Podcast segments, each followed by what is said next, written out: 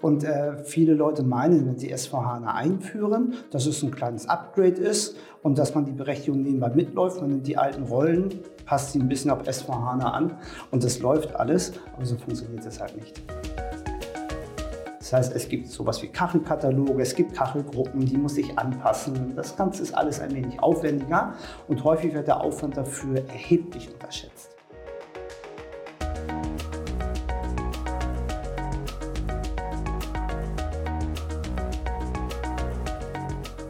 Ja, hallo, hallo und herzlich willkommen, äh, liebe Zuhörer zum RZ10 Podcast für SAP Basis und Security. Mein Name ist Tobias Harmes und ich bin heute zu Gast in Hamburg bei der Firma IBS Schreiber und sitze hier zusammen im Büro mit Thomas Tiede. Hallo Thomas. Hallo Tobias. Wir haben uns getroffen heute, um über das Thema SAP S4 HANA zu sprechen ja. und äh, damit Schwerpunkt auf das Thema Berechtigung. Also was hat sich getan, was ist neu, worauf muss ich achten bei SAP S4HANA. Und ja, du bist ein ausgewiesener Experte zu dem Thema. Du hast ja schon diverse Bücher auch dazu verfasst zum Thema Prüfen und äh, Prüfung von Berechtigungen in SAP-Systemen. Und du machst ja auch Trainings zu dem Thema. Was tut sich da eigentlich bei S4HANA, auch hinsichtlich Berechtigung? Also, was ist denn neu an S4HANA? Und worauf muss ich achten bei Berechtigung? Was vielen Leuten nicht bewusst ist, dass S4HANA ist eine neue Technologie. Es ist nicht einfach der Nachfolger von ERP. Es ist eine neue Technologie, wodurch auch bedingt ist, dass Berechtigungen im ersten Blick gleich bleiben. Im zweiten Blick allerdings ist es so, dass sie technisch völlig anders aufgebaut sind. Und äh, viele Leute meinen, wenn sie S4HANA einführen, dass es ein kleines Upgrade ist und dass man die Berechtigung nebenbei mitläuft. Man nimmt die alten Rollen, passt sie ein bisschen auf S4HANA an und das läuft alles, aber so funktioniert es halt nicht. Und häufig werden Berechtigungen einfach nicht entsprechend äh, im Projekt beachtet und dadurch laufen Projekte sehr häufig aus dem Ruder, was die Tage angeht. Was ist denn da der größte Klemmer? Ja, der größte Klemmer ist, wie gesagt, die Technologie der SAP Fiori Apps. Die, es gibt natürlich immer noch die 120.000 Transaktionen, und ich kann auch noch sehr viele Transaktionen nutzen. Das Problem ist aber, dass neue Funktionen nicht mehr transaktional von SAP ausgeliefert werden. Neue Funktionen werden ausschließlich als SAP Fiori Apps ausgeliefert. Das bedeutet, bei einer Transaktion ist es einfach. Die ist im System, die rufe ich auf, bisschen Customizing läuft. SAP Fiori App bedeutet, die muss ich erstmal installieren, zum Laufen bringen. Dann muss ich sie zweimal Berechtigung fürs Frontend und fürs Backend und ähm, die Berechtigungen funktionieren ein bisschen anders in Fioris, weil es nicht mehr transaktional ist, sondern weil es halt eine Serviceberechtigung ist. Und das heißt also, ich kann sie auch gar nicht über die normale GUI-Oberfläche aufrufen. Das heißt, es gibt sowas wie Kachelkataloge, es gibt Kachelgruppen, die muss ich anpassen. Das Ganze ist alles ein wenig aufwendiger und häufig wird der Aufwand dafür erheblich unterschätzt. Okay, du hast ja jetzt schon einige Komponenten genannt und äh, ich glaube, die sind alle groß genug, um da mal kurz was zu sagen. Äh, du hast am Anfang gesagt, es gibt da jetzt Frontend- und Backend-Berechtigung. Also erstmal Fiori-Apps, ne, also die Sache mit der Kachel, das ist ja dann, ich kann auch über einen Browser auf diese Applikation zugreifen. Das sieht alles sehr viel mobilmäßiger und moderner, ja, auch moderner aus, ne, kann man schon ja. sagen. Nicht mehr ganz so Subgui-Style, äh, ja, sondern schon sexier. Jetzt äh, hast du zuerst gesagt Frontend- und Backend-Berechtigung. Genau. Was ist denn das und äh, wofür muss ich das haben? Ich greife hier mit einem Browser auf mein SAP-System zu. Nun möchte man natürlich nicht, dass mit einem Browser direkt über HTTP womöglich noch, also HTTPS wird schon angefordert, dass ich direkt auf meine S4HANA gehe. Weil das für Worst Case, da würde ich ja eine große äh, Einfallslücke aufmachen. Das heißt also, man macht einfach erstmal eine, eine Verbindung auf zu einem Frontend-Server. Das heißt nicht, dass es ein einzelner Server sein muss. Dieser Frontend-Server kann innerhalb der S4HANA laufen, was aktuell übrigens von SAP sogar empfohlen wird. Das hat was mit den App-Versionen zu tun. Ähm, dieser Frontend-Server der hat die Verbindung zum Fiori Launchpad. das ist das, wo die, wo die ähm, Apps drauf laufen. Das Fiori Launchpad, das ist diese schöne grüne Oberfläche mit den Kacheln drauf. Ähm, Fiori ist ja italienisch, heißt Blume, das heißt also alles so ein bisschen hübsch gemacht da bei denen, so alles halt. Ja, und dieser Frontend-Server nimmt, wie gesagt, die Anforderungen entgegen. Und dieser Frontend-Server, da werden auch schon Berechtigungen geprüft, das heißt, darf ich eine Kachel anklicken, ja, nein. Und der stellt die Verbindung zum Backend dar. Und das Backend, das ist die eigentliche S4HANA. Und der Anwender, der mit den Fiori-Apps arbeitet, meldet sich nicht direkt ins Backend S4HANA an, sondern an den Frontend-Server. Und der Frontend-Server leitet einfach über eine äh, sichere RFC-Verbindung die Anfrage ins Backend durch, sodass über den Webbrowser kein direkter Zugriff erforderlich ist auf das Backend, auf die S4HANA selber. Da ist ein Gateway davor und das sichert diesen Zugriff ab vom Browser in die S4. Das heißt, ich habe da, je nachdem, wie ich das jetzt aufgebaut habe, üblicherweise so einen Gateway-Server, ähm, dem muss ich berechtigungstechnisch beibringen, ähm, was darf der denn da an Kacheln klicken, ja. Das ist genau Aber letztendlich die, äh, die Magic oder dass jetzt Business-Daten abgefragt werden, Stammdaten zum Beispiel und so weiter, das passiert eigentlich auf dem Backend-System und das ist gerade ja eigentlich das, was man vorher kannte mit äh, dem Subsystem oder dem ERP 6.0 oder jetzt natürlich S4HANA-System, ja, äh, dass da die ganzen Stammdaten da sind. Und da brauche ich dann die Backend-Berechtigung. Und diese Backend-Berechtigung ist dann was? Also was bleibt da noch? Habe ich da auch, habe ich da auch einen ST-Code? Nein. Bei einer richtigen Fiori-App hat man sowohl eine Frontend-Version als, als auch eine Backend-Version. Das bedeutet, auf dem Frontend berechtige ich die App als Frontend-Version. Und da steht drin, darf ich die App anklicken? Ja, nein. Bei Ja ruft diese Frontend-App die Backend-App im Backend auf. Und da finden die tatsächlichen Berechtigungsprüfungen statt. Wenn ich also eine App habe zur Pflege von Bankenstammdaten zum Beispiel, wird im Frontend geprüft, darf ich die App ausführen? Mhm. Ich darf. Dann gehe ich ins Backend, das heißt, der Frontend-Server äh, nimmt Kontakt zum Backend auf und da findet jetzt statt, welche Banken darf ich pflegen. Das ist die ganz normale Berechtigungsprüfung, die wir bisher kennen, ST-Code-mäßig. Und so sieht es halt bei Fiori Apps aus. ST-Code gibt es dann nicht mehr. Es gibt aber ja nicht nur die Fiori Apps, es gibt nur 2000 Fiori Apps, es gibt über 10.000 Apps. Die anderen 8000 Apps sind Legacy Apps. Das heißt, die sehen aus wie Fiori, sind es aber nicht. Und da steckt weiterhin die ganz normale ST-Code-Berechtigung dahinter dann im Backend. Das heißt, da ändert sich gar nicht so viel. Das ist die gute Nachricht, dass äh, sehr viel von Berechtigung auch so bleibt, wie es ist. Aber die richtigen Fiori-Apps, da habe ich im Backend halt äh, eine neue Variante, das ist ein Service und da drin liegen die ganzen Berechtigungen. Was ja oft äh, gefragt wird an der Stelle ist, ähm, ja, was heißt denn das jetzt? Ähm, wir müssen weitermachen mit PFCG? Genau, das heißt das. PFCG geht es im Frontend und im Backend. Das ist die gute Nachricht. Ich sage ja, eigentlich bleibt alles gleich. Ich habe ein PFCG, ich habe ein Menü, ich ziehe mir da was Schönes rein.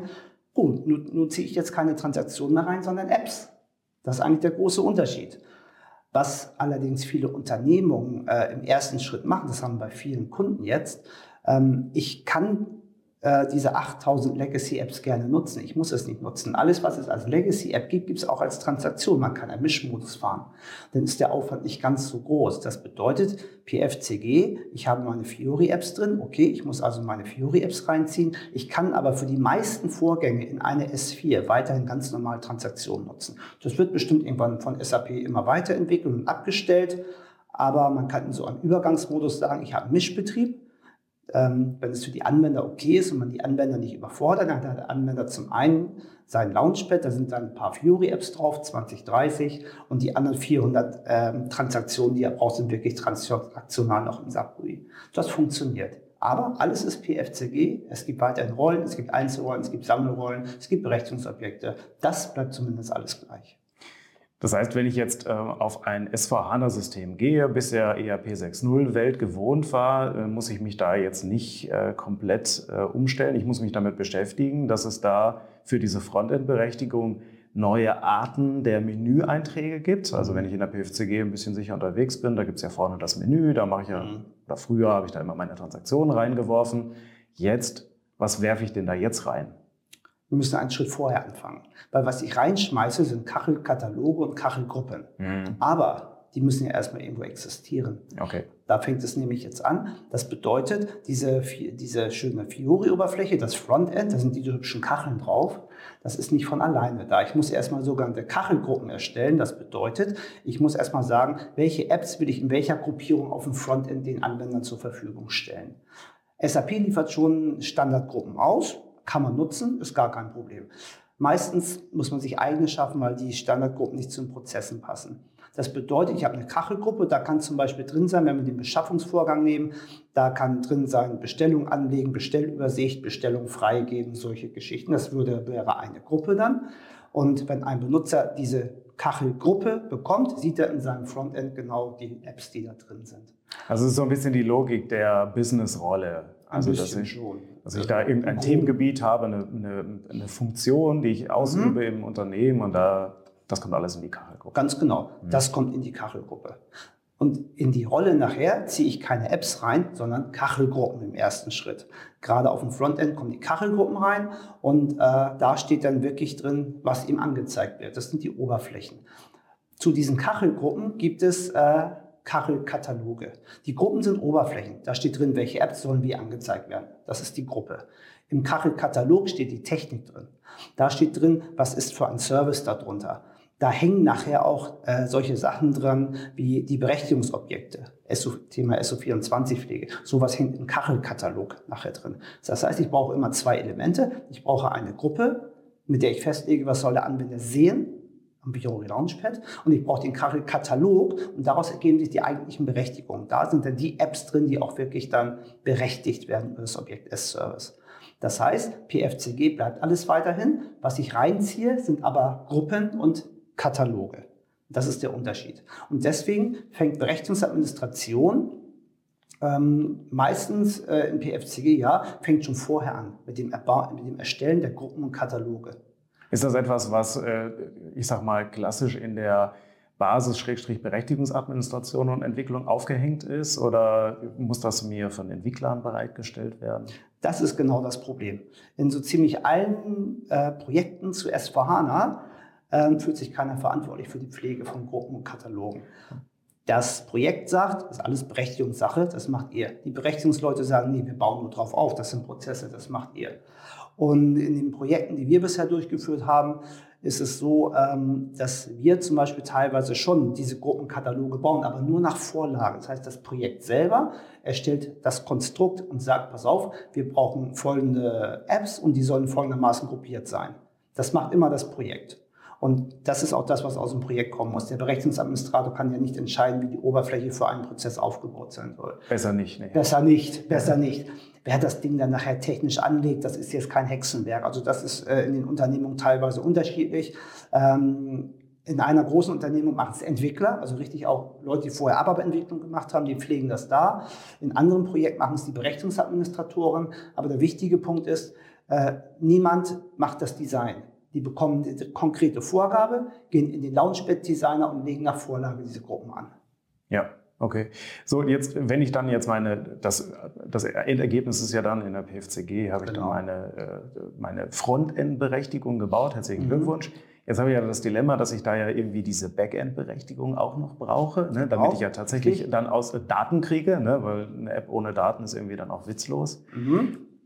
Wie ist denn da die Vorgehensweise? Da ist es so, dass es da eine sehr schöne Funktion in S4HANA gibt. Es gibt einen Report, mit dem ich aus einer Frontend-Rolle eine Backend-Rolle kreieren kann. Das heißt, SAP weiß ja, wenn im Frontend eine bestimmte App installiert ist, welche Backend-App dazugehört. Die sind verbunden miteinander. Das ist bekannt. Das heißt, ich kann meine Frontend-Rollen designen. Das heißt, ich habe da die Gruppen drin, ich habe da die Apps drin und daraus erstelle ich meine Rollen. Jetzt kann ich sagen, nimm dir die Rolle und baue daraus eine Backend-App. Dann findet er die dazugehörigen Backend-Apps und legt sie schon mal in die Rolle rein. Ja, das heißt, da kann man dann auch mit Katalogen ein bisschen hin und her schieben und so. Das macht es ähm, ein bisschen einfacher. Ich muss mir also nur um, die, die, äh, um das Zusammenbauen der der äh, Rollen einmalig auf dem Frontend Gedanken machen und im Backend kann ich sie dann replizieren.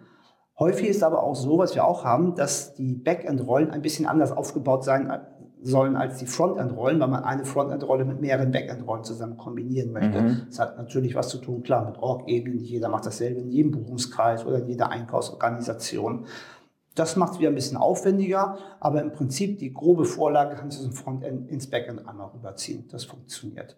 So, und dann, wenn ich das im Backend habe, Apps haben genauso eine SO24-Vorgabe wie Transaktionen. Das heißt, da liefert SAP schon ein äh, Set aus, welche Abrechnungsobjekte gehören dazu, welche Standardwerte stehen da drin.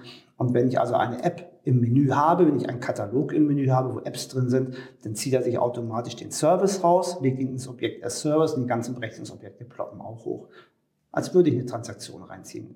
Genau, das ist dann ja auch nochmal ein Indikator dafür. Eine, also wenn man bisher nicht mit der SO24 gearbeitet hat, das ist der allerspäteste Zeitpunkt, wo man da jetzt äh, sofort mit anfangen muss, nämlich diese Sache, ich kriege Berechtigungsvorschläge, wenn ich vorne was ins Menü reinmache, ob es eine Transaktion ist oder jetzt entsprechend ähm, Fiori-Berechtigung, ähm, äh, Kachelgruppen, mhm. dass, ich, dass ich da dann hinten die Vorschläge mir ansehe und gegebenenfalls auch ergänze. Ist das üblich, dann da auch Ergänzungen vorzunehmen? Absolut. Das ist ja mit Transaktionen konnte man das noch vernachlässigen. Das war schon immer nicht schön. Aber äh, gerade wenn man Fiori-Apps nutzt, ist es definitiv empfehlenswert, das zu pflegen. Das hat schon allein den Hintergrund, dass ich an dem technischen Aufbau einer Rolle nicht mehr erkennen kann, welche App dahinter steckt nachher. Und das andere ist natürlich auch, dass man äh, überlegen muss, dass eine Fiori-App auch mal neu ausgeliefert werden kann in einer neuen Version. Wenn ich eine neue Version einer App habe, ist ein völlig neues Element. Das ist nicht so bei, wie bei einer Transaktion. Wenn eine Transaktion von SAP ein bisschen bearbeitet wird, dann bleibt der T-Code gleich, dann bleiben die Objekte gleich, so what. Eine Fiori-App bekommt eine ganz neue ID. Das heißt, es ist ein ganz neues Element, was in die Rolle reinkommt. Und es kommt ja gar nicht in die Rolle rein, weil ich sie reinlege. Es ist im Katalog drin. Das heißt, also ich mische eine neue Rolle neu ab. Im Katalog hat sich eine App geändert, weil es eine neue Version da ist. Und äh, dadurch ändern sich ja die Berechtigungseinträge. Wenn ich jetzt die SO24 nicht sauber gepflegt habe, zerschießt es mir meine ganze Rolle. Ich muss alles wieder neu zusammenklicken.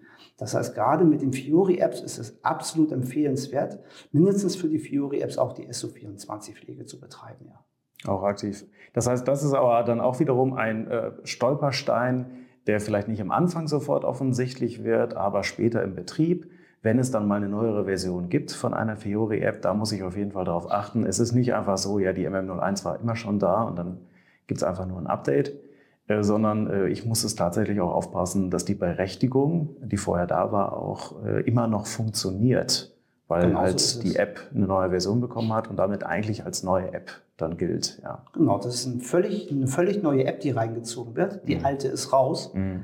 Wenn jetzt natürlich die SO24-Einträge unterschiedlich sind, ich muss in die Rolle rein und sie wieder komplett neu ausprägen. Was sind denn typische Fehler, die ihr findet, wenn ihr jetzt wiederum Prüfungen macht? Also ähm, Dinge, die liegen bleiben, wenn ich jetzt da SVH-Systeme mir ansehe, wo man das Projekt dann auch überstanden hat, in Anführungszeichen ist das so ein bisschen das Übliche, wie damals, damals in Anführungszeichen ERP 6.0, ne? man findet irgendwo nochmal ein SAP All oder was auch immer, oder was sind die neuen Stinker? Dass man jetzt noch sowas findet wie SAP All, ja, komm aus dem Projekt raus, Haken dran. Mhm. Ähm, es ist aber häufig so, dass viele Unternehmungen natürlich, wenn sie auf S4HANA gehen, den Greenfield-Ansatz nehmen, schon allein aufgrund der neuen Technologie dahinter. Das heißt also Brownfield haben wir auch schon gehabt, aber meistens ist es Greenfield, vielleicht eine kleine, kleine Mischgeschichte. Und in dem Fall ähm, ein häufiger Fehler, den wir äh, bisher hatten, ist, dass die Unternehmung erstmal, damit es funktioniert, ihre alten Rollen in die S4HANA schaufeln, also keine neuen Rollen erstellen, in die S4HANA schaufeln äh, ganz viel mit Sternchen alles ausbringen, nach dem Motto, läuft alles erstmal. Und diese Rollen werden danach dann vielleicht nicht vergessen, aber vielleicht erstmal ignoriert nach dem Motto, es muss ja auch weiterhin laufen. Und dann hat man solche unangenehmen Geschichten. Man hat jetzt nicht unbedingt äh, SAP All drin, man hat aber zum Beispiel eine Berechtigung, vielleicht um alle Apps auszuführen. So etwas in der Art. Und man hat ganz viele Sternchen drinstehen. Das heißt, ein Sachbearbeiter, der vielleicht nur für einen Buchungskreis zwei Belegarten buchen soll, hat vielleicht die Möglichkeit, 27 andere Apps aufzurufen und in allen Buch, äh, Buchungskreisen alle Belege zu buchen. Und das kommt schon relativ häufig vor. Das ist so ein typischer Anfängerfehler, weil diese Rollen, die neu ausgebaut werden müssen, wenn ich sie zu Anfang gleich feingranular Ausdruck, äh, ausführe, dann laufen die natürlich auch Fehler, die Anwender. Mhm. Bei Transaktionen war das einfach. Was habe ich gemacht? SU53, da kam irgendwas hoch, das ist alles schön. Was mache ich bei Fiori Apps? Ich rufe einen Support an und sage, geht nicht. Und das war's. Und dann fängt die Sucherei an. Und um sich das zu ersparen, vergibt man erstmal größere Berechtigungen. Das ist aber andererseits auch wieder das Problem. Wenn ich 20 Leuten Sabol gebe, ja, das merke ich doch hinterher. Da gucke ich einmal, wer hat denn noch Sabol? Wenn ich denen aber nicht granulare Rollen gebe, die fallen gar nicht so auf dann her. Es, es sei denn, ich suche explizit nach diesen Projektrollen. Und das ist das, was wir immer finden. Projektrollen. In jedem Live-Betrieb sind immer noch diese Projektrollen von damals, sind diese großen Rollen und deswegen funktioniert es. Und wenn man die dann wegnimmt, haben wir häufig äh, das Problem, dass genau dann das nicht mehr funktioniert. Ja, dann fällt man tief, ja. Dann fällt man tief, weil die neuen Rollen nicht so ausgeprägt sind, weil sie im Test nicht hochgeploppt sind. Man hatte ja noch die Projektrollen, also nicht trotzdem. Du hast eben SO53 erwähnt. Mhm. Gibt es denn jetzt mit S4HANA auch, ich sag mal, neue Werkzeuge, äh, mit denen man halt auch diesen äh, Teil Fiori-Berechtigung effektiv äh, troubleshooten und tracen kann? Also wenn ich gerade auf solche Probleme stoße, gibt es da was Neues? Naja, es ist ja so mit der SU53, die funktioniert natürlich weiterhin. Mhm. Und wenn ich als Berechnungsadministrator das kenne und in die SU53 gehe und ein Benutzer hat einen Fehler, dann kann ich in der SU53 ja zu diesem Benutzer switchen und mir seine Sachen anzeigen lassen. Das Problem ist, dass der Benutzer es nicht mehr kann. Mhm. Das ist das halt. Aber die Einträge sind weiterhin da. Das heißt also, derjenige, der für die Fehlersuche verantwortlich ist, Hotline, wer auch immer, kann weiterhin die guten alten Werkzeuge nutzen, muss aber in die jeweiligen Benutzerkonten reinschauen. Also das gibt es schon weiterhin in dem Bereich. Und ansonsten ist es so, dass man viel ähm, in, in der Projektphase zumindest äh, mit den Traces natürlich macht. Ne? Es gibt ja diese, diese redundanzfreien Traces, und äh, die kann man laufen lassen, um zu schauen, kommt da überhaupt noch irgendwas hoch an Fehlern. Ja. Wie sieht das denn aus? Ihr macht ja viel auch Prüfungen mhm. und äh, ihr habt ja eure Prüfsoftware Checkout. Mhm. Jetzt ist es ja auch so, man will ja vielleicht auch mal so im Subsystem eine erste Kontrolle machen, ne? Also Stichwort SUIM, ne? dass man da dieses, in dieses Berechtigungsinformationssystem geht. Jetzt hm, Gibt es da irgendwelche Änderungen? Gibt es da irgendwelche Neuerungen? Oder ist da auch alles beim Alten geblieben? Für den Anwender ändert sich gar nichts. Aber die Technik hat sich komplett geändert natürlich. Das heißt also, mit unseren Checkout-Berechtigungsprüfungen, das haben wir so aufgebaut, dass der Anwender weiterhin nur den Prozess auswählt, den er prüfen will und dann kriegt er ein Ergebnis. Die Technik hat sich geändert. Wir haben das Programm äh, so intelligent gemacht, dass Checkout selber erkennt, ist es ein ERP oder ein S4. Wenn es eine S4 ist, dann sucht er sich für die jeweilige S4-Version die entsprechenden Apps raus und prüft die App-Berechtigung dazu mit den Berechtigungsobjekten. Das heißt, es ist sehr komplex geworden im Hintergrund, aber der Endanwender prüft nach wie vor nur seinen Prozess. Das heißt, äh, da würde man zum Beispiel auch Funktionstrennungskonflikte schon in Fiori-Apps aufdecken. Ähm, also Ganz da genau ist so euer ist Werkzeug schon up to date. Ganz genau so ist es. Das wäre also so, wenn jemand einen, einen SOD-Konflikt hätte, weil er zum Beispiel Stammdaten pflegen darf, vielleicht auch noch auf Transaktionsbasis mit der Transaktion BP meinetwegen und dann buchen darf über eine Fiori-App, das ploppt natürlich hoch. Oder ein SOD-Konflikt nur über zwei Fiori-Apps ploppt natürlich auch hoch. Wichtig war für uns dabei, dass wir das, es ist etwas komplexer das Ganze, dass wir das so aufbauen, dass der Anwender im besten Fall sich mit dieser Technik nicht befassen muss. Er guckt weiterhin seinen Prozess und erst wenn er wissen, woher kommt, dann sieht er, oh, das ist eine App, oh, das ist ein Service und dann kann er weiter einsteigen. Habe ich denn irgendein Äquivalent zu, ich sage mal, damals hatte man die Transaktion, ne, der war ja noch einigermaßen brauchbar in, in die SUIM einzugeben. Hat man denn irgendein Äquivalent von Seiten der SAP, also im Standard, mit dem man selber noch effektiv so eine Analyse machen kann? Das ist Stand heute schmal. Also es gibt äh, jetzt seit ein paar Jahren den ersten Report zum Auswerten von Apps in Rollen. Der funktioniert. Also wir, wir werden äh, vielleicht Hinweis äh, an euch, liebe Hörer, wir werden auch noch mal ein paar Informationen hier in die Show Notes verlinken. Da kann ich noch mal ein paar Informationen da reinmachen dazu. Ja. Mhm. Für Benutzer gibt es das nur noch nicht. Also es gibt ja immer einen anderen Ansatz. Wenn ich aus Projektsicht komme, interessiert mich nicht, welche Berechtigung ein Benutzer hat. Da will ich wissen, sind die Rollen sauber ausgeprägt, sind in den Rollen SOD-Konflikte, ist da was Kritisches drin. Das geht mehr oder weniger gut. Es ist sehr aufwendig und auch nicht wirklich performant in SAP das zu tun.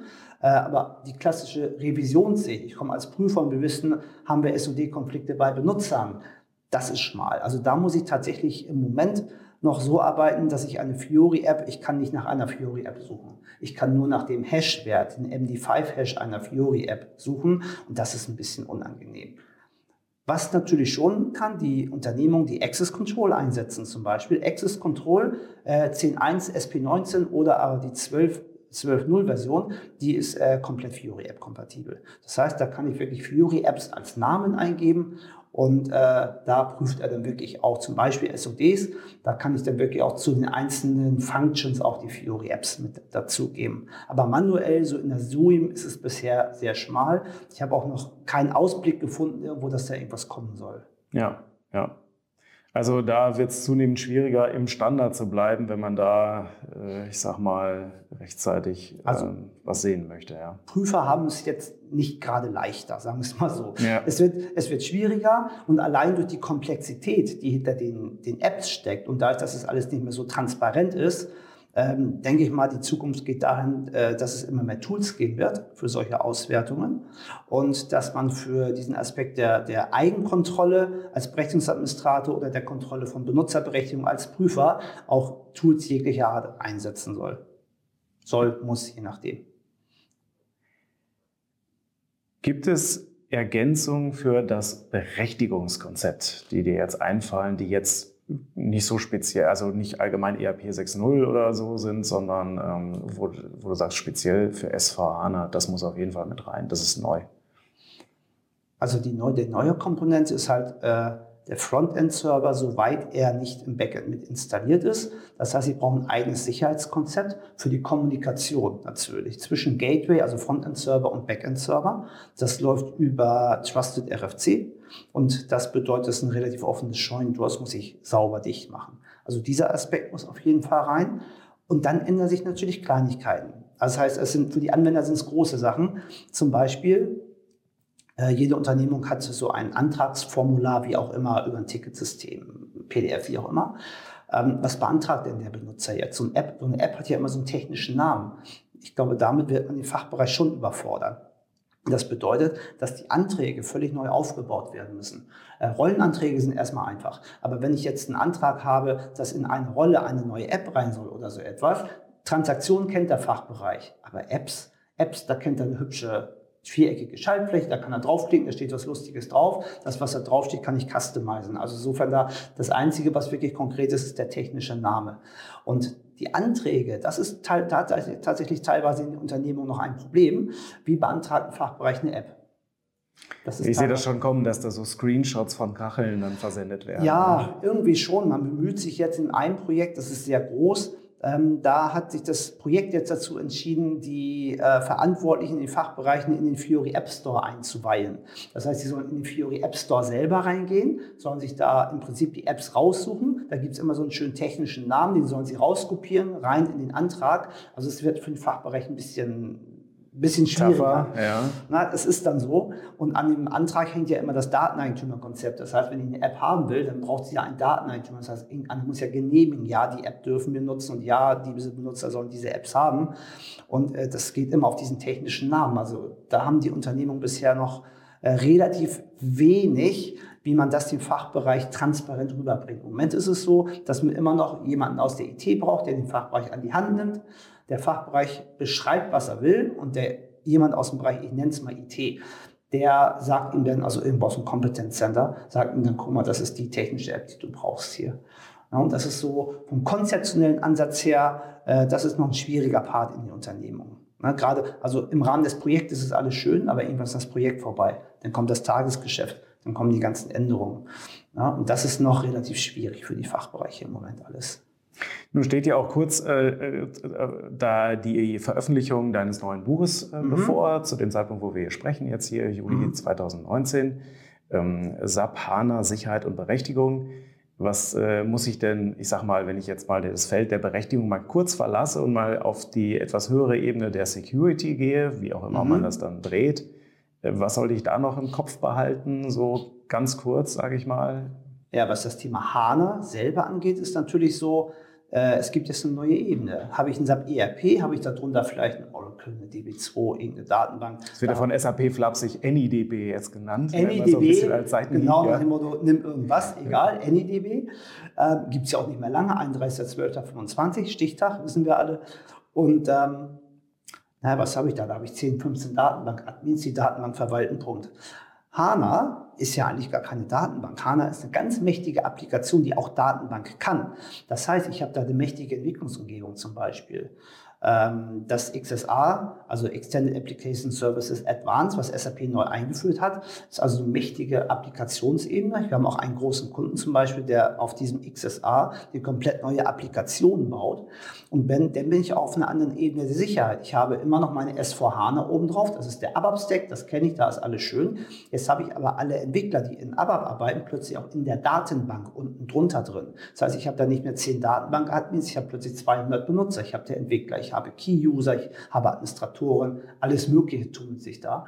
Und schon habe ich nur die Ebene, ich brauche ein Rechnungskonzept für HANA. Und ganz wichtig, ich brauche ein Sicherheitskonzept für HANA. Ich möchte ja auch nicht, dass in der HANA-Datenbank jemand S4-Daten ändert. Die liegen ja alle im Klartext darum. Und äh, diese Ebene, die wird entweder häufig wirklich vergessen von den Unternehmen oder sie wird im ersten Schritt einfach ignoriert.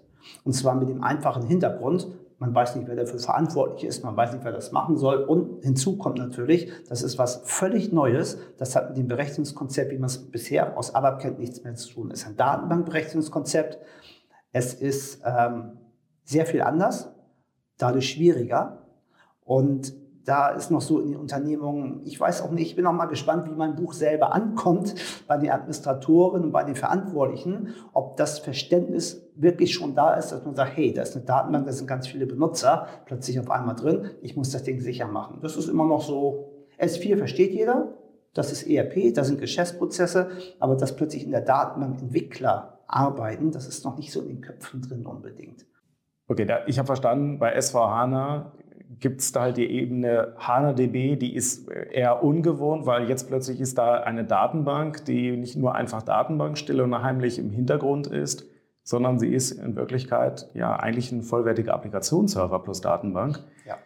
Gilt es denn für jeden SVHANA-Kunden? Also ähm, hat jeder SVHANA-Kunde das Thema, dass er auch ein Berechtigungskonzept für seine HANA-DB braucht? Ja, aber der große Unterschied ist, dass viele Kunden die äh, SVHANA Datenbank auch wirklich als Datenbank nutzen und keine Eigenentwicklung drauf haben. Und das ist ein ganz wichtiger Aspekt. Das heißt, ja, Sie brauchen definitiv ein Berechnungskonzept, aber vielleicht brauchen Sie nur ein Berechnungskonzept für Ihre Administration. Und das ist relativ übersichtlich. Das bedeutet, das ist ein Berechtigungskonzept, da geht es dann darum, wer darf welche administrativen Schritte durchführen, wer darf da was machen, dass die Admins auch nicht auf die S4-Daten kommen und so etwas. Ja, das Berechtigungskonzept braucht jeder. Das ist sehr schmal und sehr übersichtlich, weil wenn ich keine, keine äh, Anwendungsentwicklung betreibe, dann muss ich natürlich keine Entwicklerberechtigung, keine Key-User-Berechtigung, dann ist es übersichtlich. Also dann gibt es schon eine etwas schlankere Version, ja, man muss jetzt nicht Fullscale äh, 100 Seiten Berechtigungskonzept Nein, zumal es im Moment auch so ist, also HANA lebt. Also HANA hat irgendwann angefangen, als es rauskam, da gab es Entwicklungsplattformen, das Repository, das hieß Extended Application Services Classic heißt es jetzt. Das ist tot. Das ist vor zwei Jahren einfach abgekündigt worden. Jetzt gibt es XSA.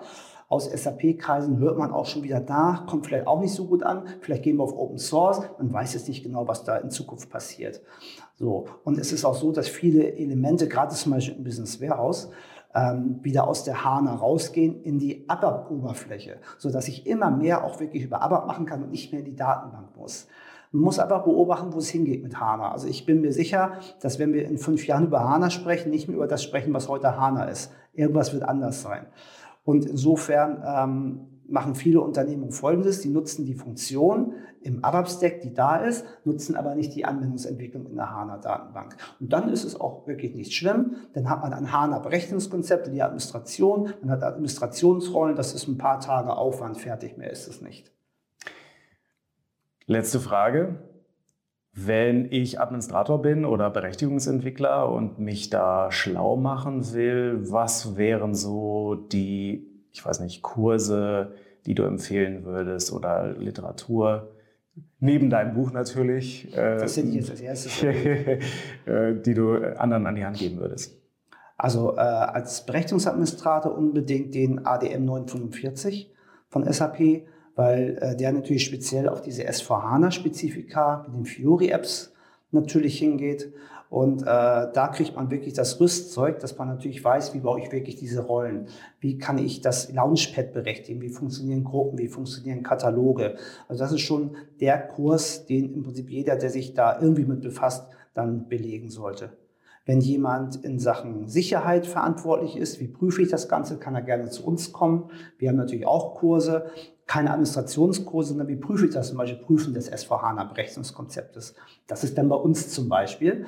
Das heißt, da bringen wir den Leuten bei, nicht wie implementiere ich das, sondern wie prüfe ich zum Beispiel Fiori App-Berechtigung, was dabei zu beachten und was muss ich konzeptionell beachten zum Beispiel, wenn, wenn ich da so etwas prüfe oder wenn ich etwas implementiere.